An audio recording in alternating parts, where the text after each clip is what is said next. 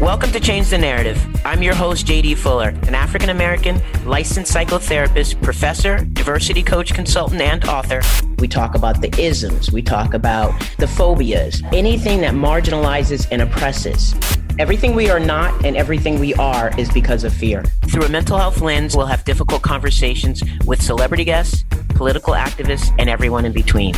Our mind will tell us whatever we want to believe, but the truth lives in the body, and that's where change occurs. Are you ready to change the narrative? LaNysha T. Adams is an award winning education consultant and speaker focused on teaching students to put their knowledge of self at the center of all learning. With 20 years of experience in education at school, district, and state levels, Dr. Adams holds a PhD and is a certified coach on a mission to revolutionize how people learn. She is the author of the award winning, number one best selling book on Amazon, Me Power. We love hearing more about learning, so please welcome Dr. LaNysha Adams to change the narrative with J.D. Fuller today let's get into it. The first thing I want to know whenever people are, are education, you know, that's where my focus is going to be. So where and when did you know you were headed in this direction? Direction of education. In the direction of education, the field. Uh, I think it started for me in middle school. I had an interesting experience thinking about who who I was and what I wanted to do in the world. And I always I always thought of them as separate things, you know, not just who I am is the role that I that I have in the universe, but okay. hey, I, I might have some roles, and then I have the identity, the essence of me. This is what I'm about. This is who I am. This is how I present in the world. And so I was trying to figure out at 13 how would I align the two, right? And I remember having this vision of um, wanting to be an architect because I like the orderliness of it. I knew a little bit about some of the work. And so we, my mom would take me to the library and uh, I got all these blueprint books. So we, we talked to the librarian and was like, what do you need to do in order to be an architect? Like, what skills do you need? That was the question. My mom really, my mom who had me at 16, who barely graduated high school was very much adamant about, you know, you, you really need to have skills and the skills are what's going to change your life. And it's better if you're educated and you have skills. So we're at the library trying to figure out what skills does architect actually need to have. And one of the major skills is being able to, you know, back in the day, uh, the blueprints and, you know, computer assisted design, the CAD software and all of that came later, but you, you really need to know math, know, have a visual kind of orient, spatial recognition, visual orientation for, for learning. There's so many skills where that's true. And so I'm trying to do these blueprints from this workbook and it just was not working out. And, uh, my mom said, look, you know, I don't know what kind of, I don't know how hard it's going to be for you to be an architect, but maybe you should try to find something where you are actually good at it. Instead of trying to, you know, force your way something that maybe, uh, maybe you'll have a harder pathway. And so I asked the librarian, I said, I know how to read well. I like language. What can I do with that? And they pointed me to the linguistics section. I came across Chomsky. And then it was from that moment on that I realized I wanted to study this. I wanted to study the science of language and I wanted to be an educator. I wanted to talk about it. I wanted to teach on it. I wanted to be a professor. That was my, that was my dream. And then I spent the rest of my adolescent, young adult life orienting around that goal. Man, that is wild. I can't even remember what I was doing at that age. A career. Unbelievable. So talk, yeah. talk about your mom a little bit because that that's amazing what she was able to do. Did you did you have other? Oh, things? no. I my sister. She's twenty five. She'll be twenty six uh, pretty soon. And um, no, I grew up as an only child, so that was kind of amazing to to have that experience and then still have a younger sibling. But my mom, you know, she it's interesting. She really emphasized what I was good at when I was younger. I asked her about it now and she says I taught her because I was very precise. I wanted to, my son, I have two sons, two and a half and four and a half. And one of them, Davidson, the oldest one, he is very much like this. He wants to know the sounds of everything. Oh, what are the letters and what is this? And he's asking me. I'm not, you know, forcing it on him. I love it. And he's branching out to Russian and other languages. And so my mom said that I was like that. You know, I box. Okay. And there's an X there. What, what else start, you know, what else ends an X? And so she saw that I had this uh, fascination with language and then really just helped facilitate that. And that really opened the door for me to, to kind of be the leader of my own learning. And it's, it's funny, like whenever she made me keep journals and write down the definition. So she's like, it's great. You can read, but do you comprehend? Can you explain it to somebody else? So I had to take notes and put me through all these processes where I, you know, when you're a kid, you're like, man, I don't know about this. then she told me, you know, you're going to have to do a lot of stuff that you don't understand, you don't like. You better learn to like it. So I really started getting into it. Then I started turning it to games and making other adults play in the family. And, you know, I was raised by the village because, you know, she's a teen mom. She's the youngest in her family. So I was the firstborn in that next line. And so there was a lot of uh, adult older adult interact. My grandparents, my great grandparents were still alive. My grandfather had five other siblings. So being in the village with him, and I know you, you coming from a large family. So, you know, you can understand everybody having a hand in the rearing of the, of the young child. So my mom, her role, and this is, she was very stern and she was very much about education, even though personally she wasn't educating herself but she knew what her skills were. And that was the thinking of the time. You know what your, where your talents and skills are. And then you really learn to master some of those in those areas. And then that is how you make your money. That's how you build your life. And, you know, if you start from there, I think the earlier you do it, the better you'll be. I still have that value actually. That's amazing. You know, I don't know how you can be challenged as a teen mom and still know what was important for your child to have. There's often so much stress around just trying to survive as a teen parent. So it's amazing that she had that ability. Kudos. And you benefit from it. I give her that. I give her that. You know, she, there are a lot of other things I have critiques about. We don't have the best relationship, but I, I know I give credit where credit is due. And she, she was amazing and she was diligent on making sure I understood that if I wanted to have a good life, whatever that meant, uh, then I needed to be a good person and I needed to live with, with integrity. And that is a, va- a family value we have, but I benefited greatly from, from that strict, the strictness of what that requires. Yeah. And the fierceness of what that requires and the fear of God that came with that if you gonna violate it. And so I, you know, I, I'm like, I, all of that, you know, the listeners are probably like, I know what she's saying if you know what I'm saying. Of course. Of course. I never knew what that meant growing up. Fear God. I was like, that is so confusing to me. and then, you know, you learn the legacy of that and it's like, wow, it's very extensive. Um, I want to ask you, right? I want to ask you something about you know, your experience, you've been doing this for 20 years.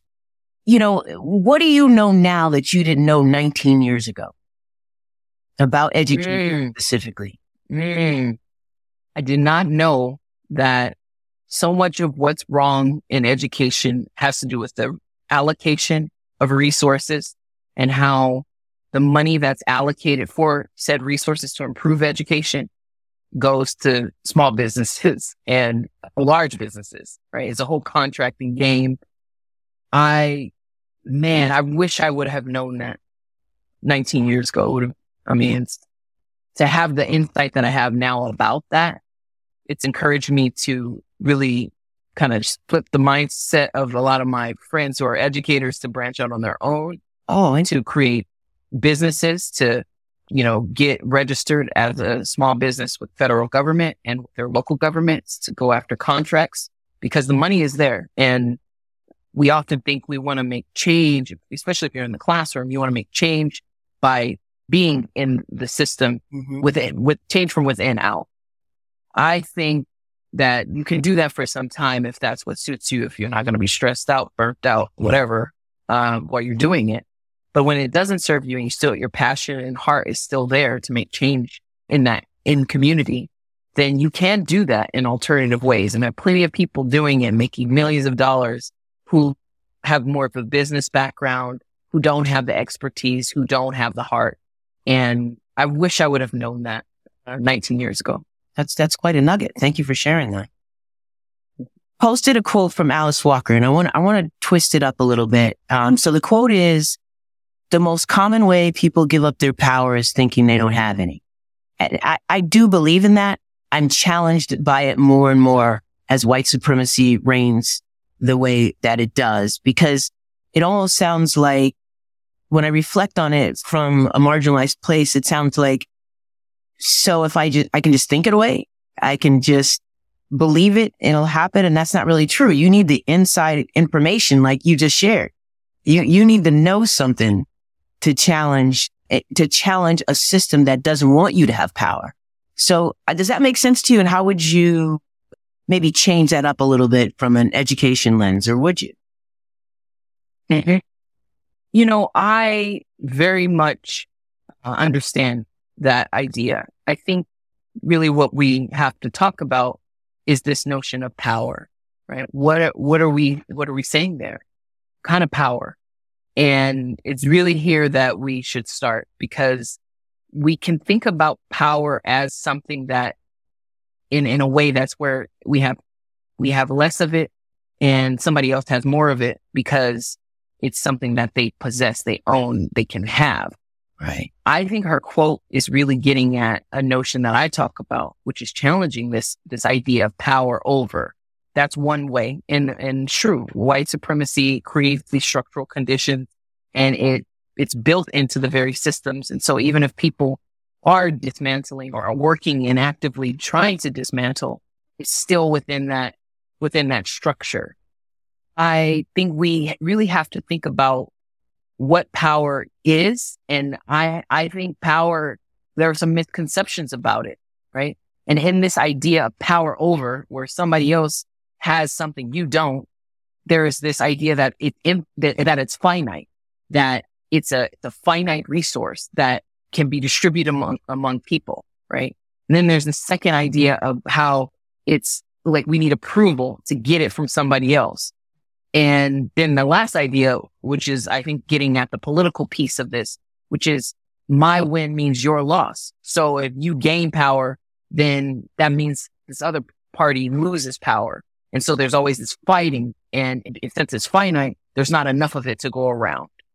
This, like, to believe in that idea, I think is very dangerous. Even if we're talking about political power, even if we're trying to get something that we don't have. Mm-hmm. Coming from where I come from, this idea that you can try to even get into a different position when literally everybody in the family, you know, isn't college educated or mm-hmm. beyond. Like, who do I think I am to even have that idea? I think this kind of thinking that things are fixed is problematic and it's embedded in this notion of, of what power over and, and power as a possession means. And so I really, I really spend a lot of time uh, moving outside of that. And the reality is that that's a, that's an energy. That's a way of bringing yourself to it. But then there's the structural reality that there are inequalities and some groups have less power. um, I really like the way you move that around. I like the reframing. I'm all about reframing, reframing the concept and deconstructing it in a way that does make it manageable because you know, the racial trauma, I talk about it at least once every show. The racial trauma is something that, you know, it's the bad gift you didn't want that keeps on giving. And so when I'm working with kids or with clients, I'm always trying to think of what are other ways that people who come from the global majority can begin to think about how and what we need to have, you know? It's like, for example, you know, I no longer say things like survivors, you know, we're survivors, or I no longer say things like resilience. Like all these things remind me of the limited perspective of what they mean, you know? And so how do we change the language and how we perceive it to begin to make it more manageable? So I really, really appreciate what you just shared. Thank you so much. Mm. I'm going to jump to your website, website for a minute.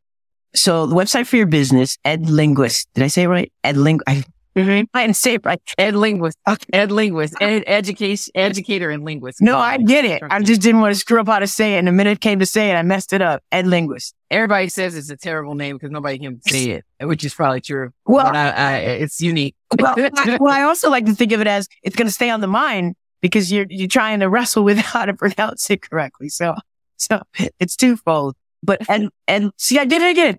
And linguist solutions. There we go. Man. Okay. So you said we incorporate lean, agile principles to build self-directed, cross-functional, high-performing teams that deliver results. I'm going to need you to break that down. I want people to really understand what that means.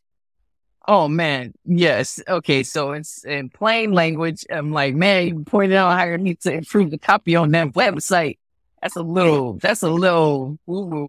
but a lean and agile, right? Yeah. So this notion that when we're planning and you're thinking about change, I, I was trained using what's called the waterfall method.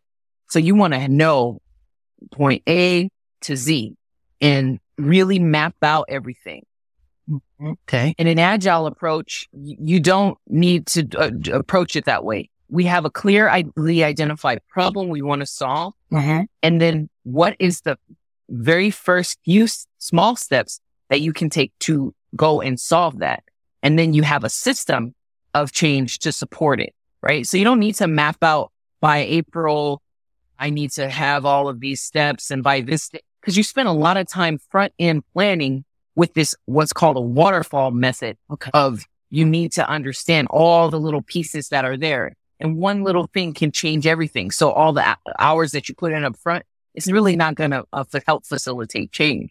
So really what this agile lean approach means, and that's from the tech world, but really what that kind of language looks like is really having a system of support that have clearly identified steps and processes that you can replicate no matter what the s- solution you're aiming to get. So if something happens and, you know, you need to adapt, it makes it so much easier because I've been, you know, in the education game if people make all these plans, they want to stay fixed to those mm-hmm. plans.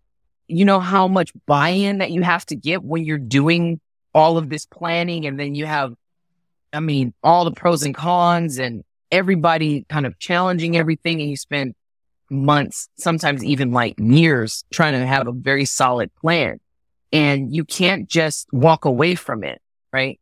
So people don't even want to change their thinking about when something isn't working. So because they planned it, they rather stick to it. So that's really what this uh, idea of planning and it's, it's a way of thinking that's very different. It requires you to be, you know, you, you can be really fixed with this idea of, Hey, there's a problem, a clearly identified problem I want to solve.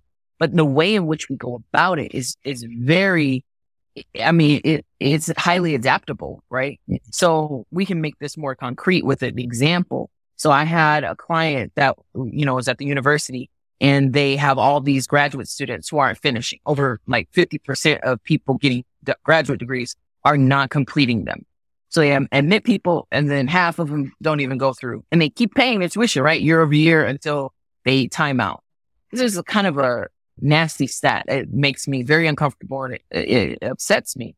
And so this client that came to me said, Hey, you know, how can you help us with these students? And I don't want to out the university, Okay. but they were like, how can you help us with the students who aren't finishing? We need them to finish their degree.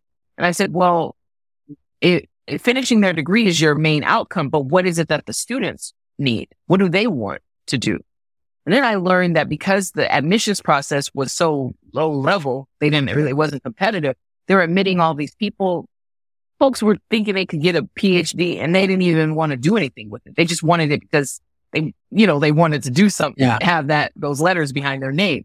So I said, well, it'd be good if we looked at the problem from a different lens, right? Where we, instead of thinking of it in a one, an outcome based perspective, how do we then help those students who are not necessarily there? Maybe they're not committed. Maybe they are. Maybe they timed out. Maybe we, we don't know. So we really have to go to the student body materially to see what is the problem as they see it. Because the administration's problem is like, look, you're not completing the students who are coming in. That is a problem.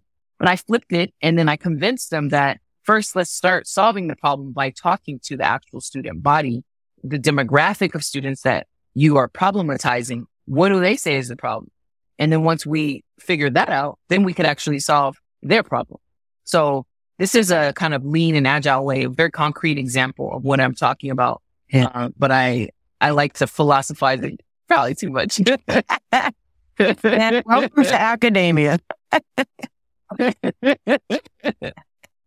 no, that was really helpful because I, I got a lot of good pieces in there, but I was like, well, am I understanding the intention, right? I'm all about intention versus outcome. So that's why I wanted you to explain. I think that's very helpful. What is your team do for clients that is say that their competitor doesn't do? What do you all do that, that your competitors don't do? Or what do you do better than your competitors in this, in this field? Yeah, I think it's really leaning into this listening in a way that is different. I think we listen to our clients. They are like, Hey, we really want to solve this problem. And if it's an organization, the way that they want to solve the problem is always because of some external requirement. It's not, it's not intrinsic to the people who are experiencing it. And I uh, have a background in institu- institutional ethnography, and I'm very much motivated by dialectical materialism, this idea that, you know, you really got to go with where the action is happening. And we can have all these theories and all these philosophies and whatever. That's fine. But until you are actually on the ground in it, you can't really, you, you don't really know. And you have too many assumptions. I think what makes me and my team different in our approach is that we, we really take this idea of checking the assumptions at the door. Like we really check them and then we verify, Hey, these are maybe some assumptions we have, but if you don't ask, you don't know. And we really have to start any problem solving from that position, but it's a people oriented approach. It's a, it's a people centered approach that requires us to listen and you have to kind of hold back on your expertise because sometimes that might not really go with the, that might not really fit. And that, I think that's what's the main differentiator. And I'm learning that more and more as I do other things, other projects. And whenever somebody looking at me weird, like I wasn't expecting you to come at the problem, solve the problem from that direction. I'm like, well, who have you been working with and what was their approach? Uh, and I'm like, well, why did you, why didn't you stick with them? You want to stick with that result? Okay. You want a different result? Okay. Let's try something different. Okay. So I, so many of the things that you said really resonated with me. You know, as a therapist, your biggest mistake is when you go into the room as the expert. Um, and so that's, you know, I like that. And then the active listening is what you're describing. And that's the same thing. It's not always jumping in, jumping in, particularly to, you know, sort of tell the client what this means versus listening and, and helping the client figure it out for themselves. And that, and, and that's a grassroots, that's what I consider grassroots approach. And you have a, a grassroots approach with a, a corporate lens for structure, which is an interesting combination. That's very interesting. So do you work multiple? You know how I got that? No, go you know how I got that? How? I got it starting my journey in community organizing. Mm-hmm. When I was in high school, I learned about, you know, being part of my community and mainly focused on voting, but also there were some issues happening. I grew up in a housing project in Long Beach, California. Carmelitos uh, still there. It's different now though, because I went back. I was like, this ain't what it was. Mm. Um, but uh, there's a lot of things that were happening in the community. And then there were some organizers who were like, we need to let, you know, these housing folks know this ain't going to work and the way that this is structured and how, you know, it, there was just a cesspool of a lot of drug and whatever element happening. And it was cool to be part of that as a young person and to see that even though uh, everybody was living in the housing projects that was part of this, and fighting for the change that there were people who were like, no, y'all to hear me and this will shift and change. That kind of spirit, that kind of energy, that kind of, I don't know what the outcome is to be, but I ain't to stop until you hear what I have to say. Mm. There is so much fortitude in that. Like once you get a taste of it, this is the, you know, activation and it's politicizing. Like I'll just call it what it is. It's a form of being politicized that nobody can't tell you anything, especially when there's power in numbers. Yeah, that's it. And so Yeah. that kind of way of thinking is really what, what I'm, I mean, that's my orientation really Yeah. for life. And I'm held fast to it. I've adapted it to different contexts, but really that's where it comes from. This notion that, you know, I, I may not, actually have an, the answer because I don't know what the genesis of the problem is. You hire me to do something that you think I know how to do, but do you actually know where the genesis of this problem resides? And let's find that. And I can use my skills as a researcher. I can use my skills as a good listener, as a coach to really draw that out. And then we go from there. But I really am for the, what, who aren't we listening to? Whose voice isn't represented? That's my orientation for pretty much everything. I love that. So are most of your clients individuals, corporates, organiz- corporations, organizations? What does that look like?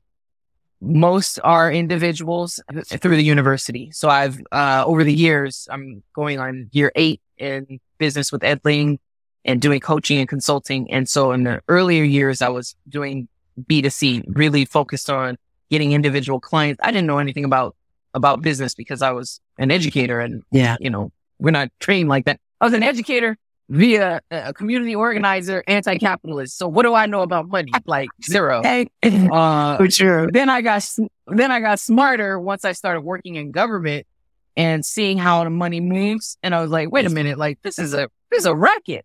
So I was like, what if I became a contractor, a federal contractor? What if I became, you know, what if, what if I started trying to do what I see people doing that I had so much angst about?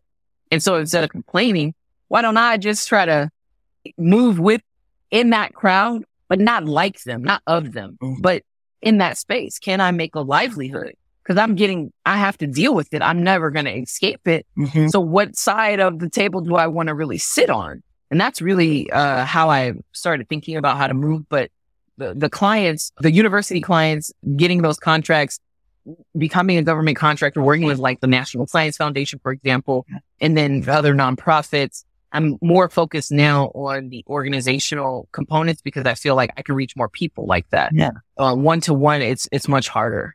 Yeah, that's interesting. Again, another great nugget. Federal contracts. Who knew? I never considered it. Cause, you know, right? So the global majority, you know, for the most part, particularly African American, I mean, historically, we're anti, you know, systems. So who would think to go in and create a piece of the system and make it work for you? I mean, to get into a piece of the system and make it work for you, which is what you did. So that's pretty incredible. That's, that's another great nugget. Mhm. Thank you.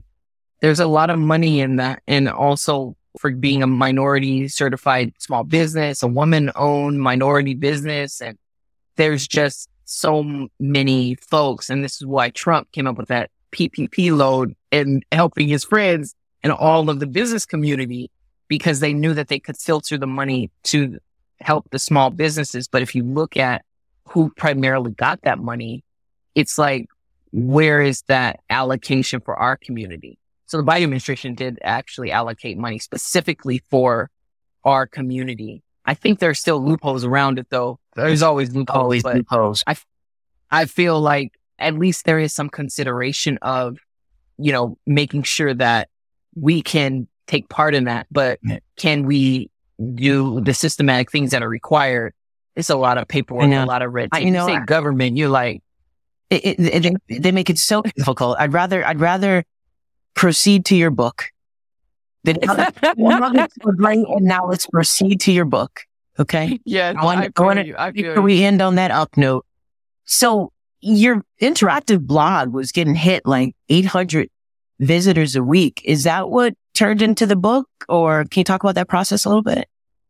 No, uh, you know, the, the book. So when I thought about what kind of change I want to see in education, I felt like there's a lot of discussion about empowerment and not a lot of explaining of like, what does that actually look like? What does that actually mean?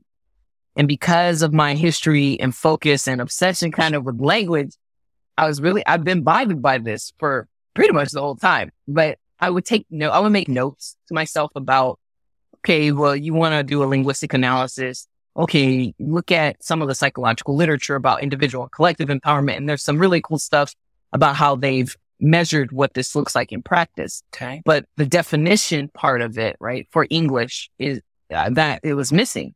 And so uh, I started writing the book from that place of like, if if I have an issue with this word empower, this transitive verb, what does it mean and why do I really have an issue with it? And that's what started my journey in writing about about uh, writing the book.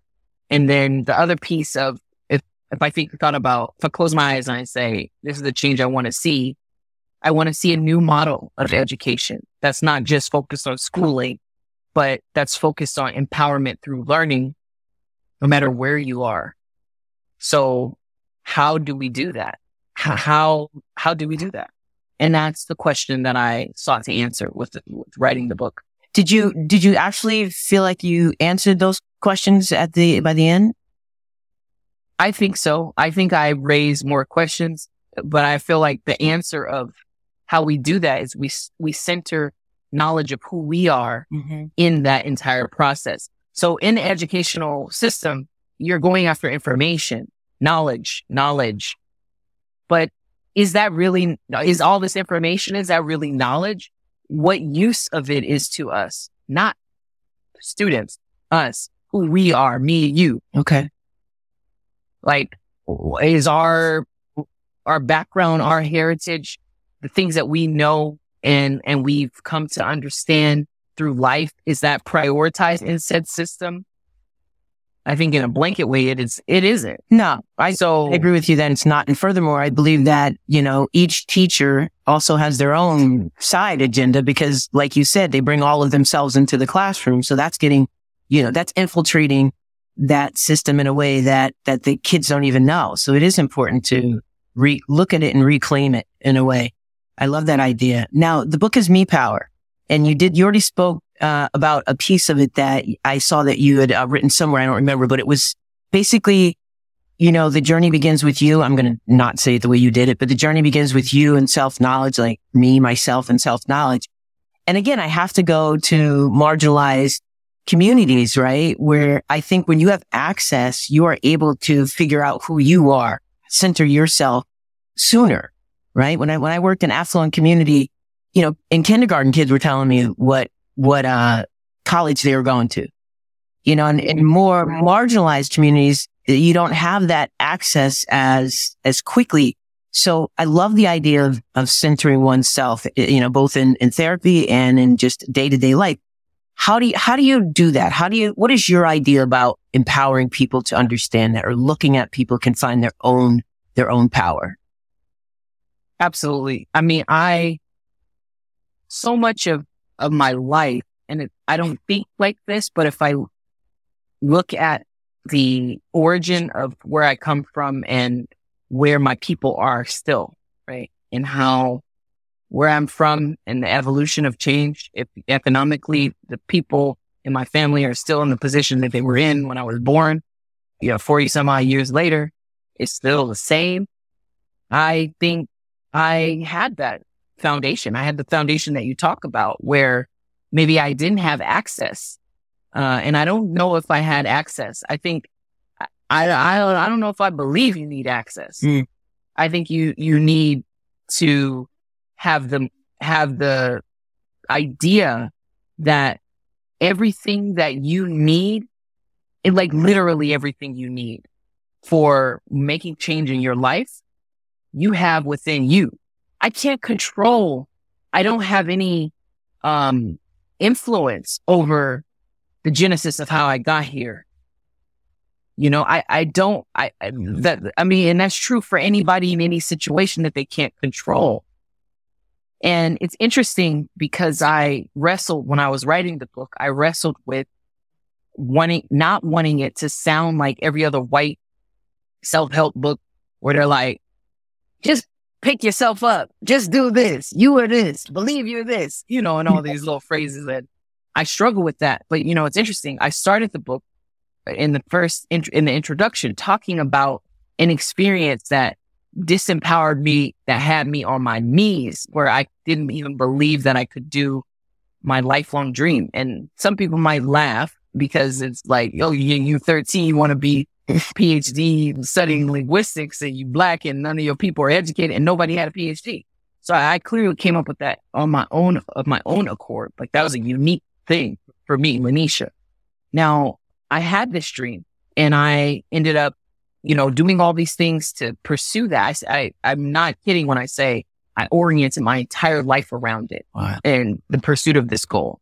And then when I was in my twenties and I'm at Columbia, And I encountered this professor who let me, you know, she made me jump through all these hoops. And, and I was thinking for like a whole year, I was going to work with this person. And you know how it is in academia. They, it's, it's like apprenticeship model. So you gotta get approval and they looking at, are you smart enough? Are you this enough? Are you whatever enough?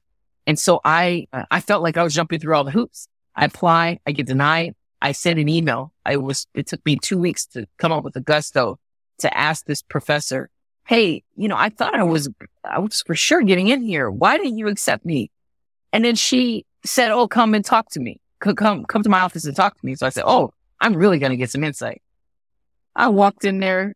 That woman said, people like you don't be- belong in a PhD. What? Like light, lights out. And uh, more, more importantly, I didn't admit you, but where else didn't you get admitted? That year, I had only applied to like Harvard and all the top schools. I didn't get in. No, I, at that moment, I didn't get in nowhere. So I was sitting and she, I don't know how she knew that, but she was just eating, she was just getting me, you know? And then so I'm sitting there and I'm like, my heart starts, you know, my chest starts caving in and I was like, wait, what? And she's like, if, if you don't, don't mince my words, you don't belong here, but you especially should not even try because you are supposed to be working. You're supposed to be working for somebody. You're supposed to be doing, uh, doing work, not creating intellectual, uh, work in the world and pretty much get out. And so when I left that, the, you know, um, I mean, it wasn't that long. I think it was like what, 10 years later, right from the time I came up with that idea, Mm. but I'm 20 in my early twenties with this idea. Sure. She, she just ran it all over and threw it out. And uh, whatever I think about that moment, I mean, I think about the feeling I had when she did that and the place I was in for years, for at least three years, Mhm. not even believing that I could do it. Cause be- before, what do I know? I'm trying to come up with something and do something that literally I don't know any one person who did. Yeah. And so I had a kind of a blind idea, like, oh, I'm going to go for it. I'm going to try. I'm going to try. Then I encounter someone and they say, oh, you not only am I rejecting you from it, but I'm going to crush your spirit and the audacity that you have to even pursue it. So when I talk about power and how somebody else holds it over me, I bought into that notion. I stayed with that notion. This idea that this individual can kill my entire spirit for something I want to do for my life. Like how, how could that happen? And so I feel like when we're, when we're talking about this idea of where you are, wherever you are and wherever you're trying to go, it's, it's almost like blind faith. It's a belief. It's a fortitude that even when the world is telling you you can't and there's a no, if you, if that is so important to you and you want to go after and you want to do it, do it. It's, it's like, it's, it's almost mad because there's no reason why. But if I were to die tomorrow and I didn't go after achieving this goal, would I be made whole? Would I, would I, ha- would I have died whole? Would I have died pers- like knowing I accomplished and I tried to, and I successfully did something that was meaningful for me? And it could be whatever. I don't think that if I would have walked away and gave it up, I think I would still be whining and complaining about it today. Hmm. Well, I, you know, look, every perspective is important. So I appreciate you sharing yours. I really do. And I want people to know where to find you. So please let people know where EdLinguist Solutions. My whole mouth is going left on me when I try. to. I think folks can find me. Just go, uh, EdLinguist, Easy Linguist on Instagram or social. And more importantly, on my website, lanysha.com. You can join in on my newsletter and download a free chapter if you want to read more about this notion of me power as in power and really connect. And I'm, I'm so happy to have been invited here to speak with you and to off the cuff get involved where I'm like, wait, where's the time? I'm like, wait, it's over? Like, oh man. I know it goes really fast and I, I appreciate all of your knowledge, your experience. It's really important that so many of us show up to offer different perspectives because no one is more right than the other. But if we don't start shaking things up, then I mean, the real question for you and in, in the time of, of, of consciously trying to change the narrative and challenge systems, do you think we'll ever truly see equity in education? And ever is a, ever is a long time. So what do you think? In our current setup, no. Okay, fair. I'm gonna burn the, I'm gonna burn it. The system ain't gonna change unless we make it change. And listen, we have been trying to make it change. So if we kind of need to mm, do something a little bit more anarchist like to actually affect change, then go for it. But listen, the last thing I want to say about this is I, I'm a big fan of Battlestar Galactica. And in that, you know, the machines destroyed man create machines, machines destroyed, destroyed the, uh, earth. They got to go out in space and they're on these spaceships. There's no governments. There's no nothing. Guess what the people do? They recreate what was destroyed. And so I really, as we talk about systems and changing them, I really want us to implore us to take a look at who we are and how we show up in said system and what we do to contribute to create, maintaining it, to maybe com- being complicit in it and to really focus on our humanity and our role in, in it as people. So I think that's very important because we start othering and it's like, if I was in this position, it would be different. And then it, will it, you know, are we really categorically changing who we are, how we show up and how, our relationship to said system? Then maybe we get to see something different. You know, I think that's a perfect way to end. I also think what you're describing is good trouble and people are not always equipped to get into good trouble, but we have to challenge each other to do it. I think that's very important. Thank you so much for your knowledge. The time really flew. I could definitely see us engaging in this conversation again. And thanks for being so flexible and easy to figure this out. It's not easy when everybody's doing a few different things. So I, I really appreciate it. Thank you. Thank you so much for having me. All right. Take care. I'll be in touch. Please be sure to like, subscribe, and follow wherever you get your podcasts. And also leave us a review. Let us know what you think. Thank you for listening to Change the Narrative with JD Fuller.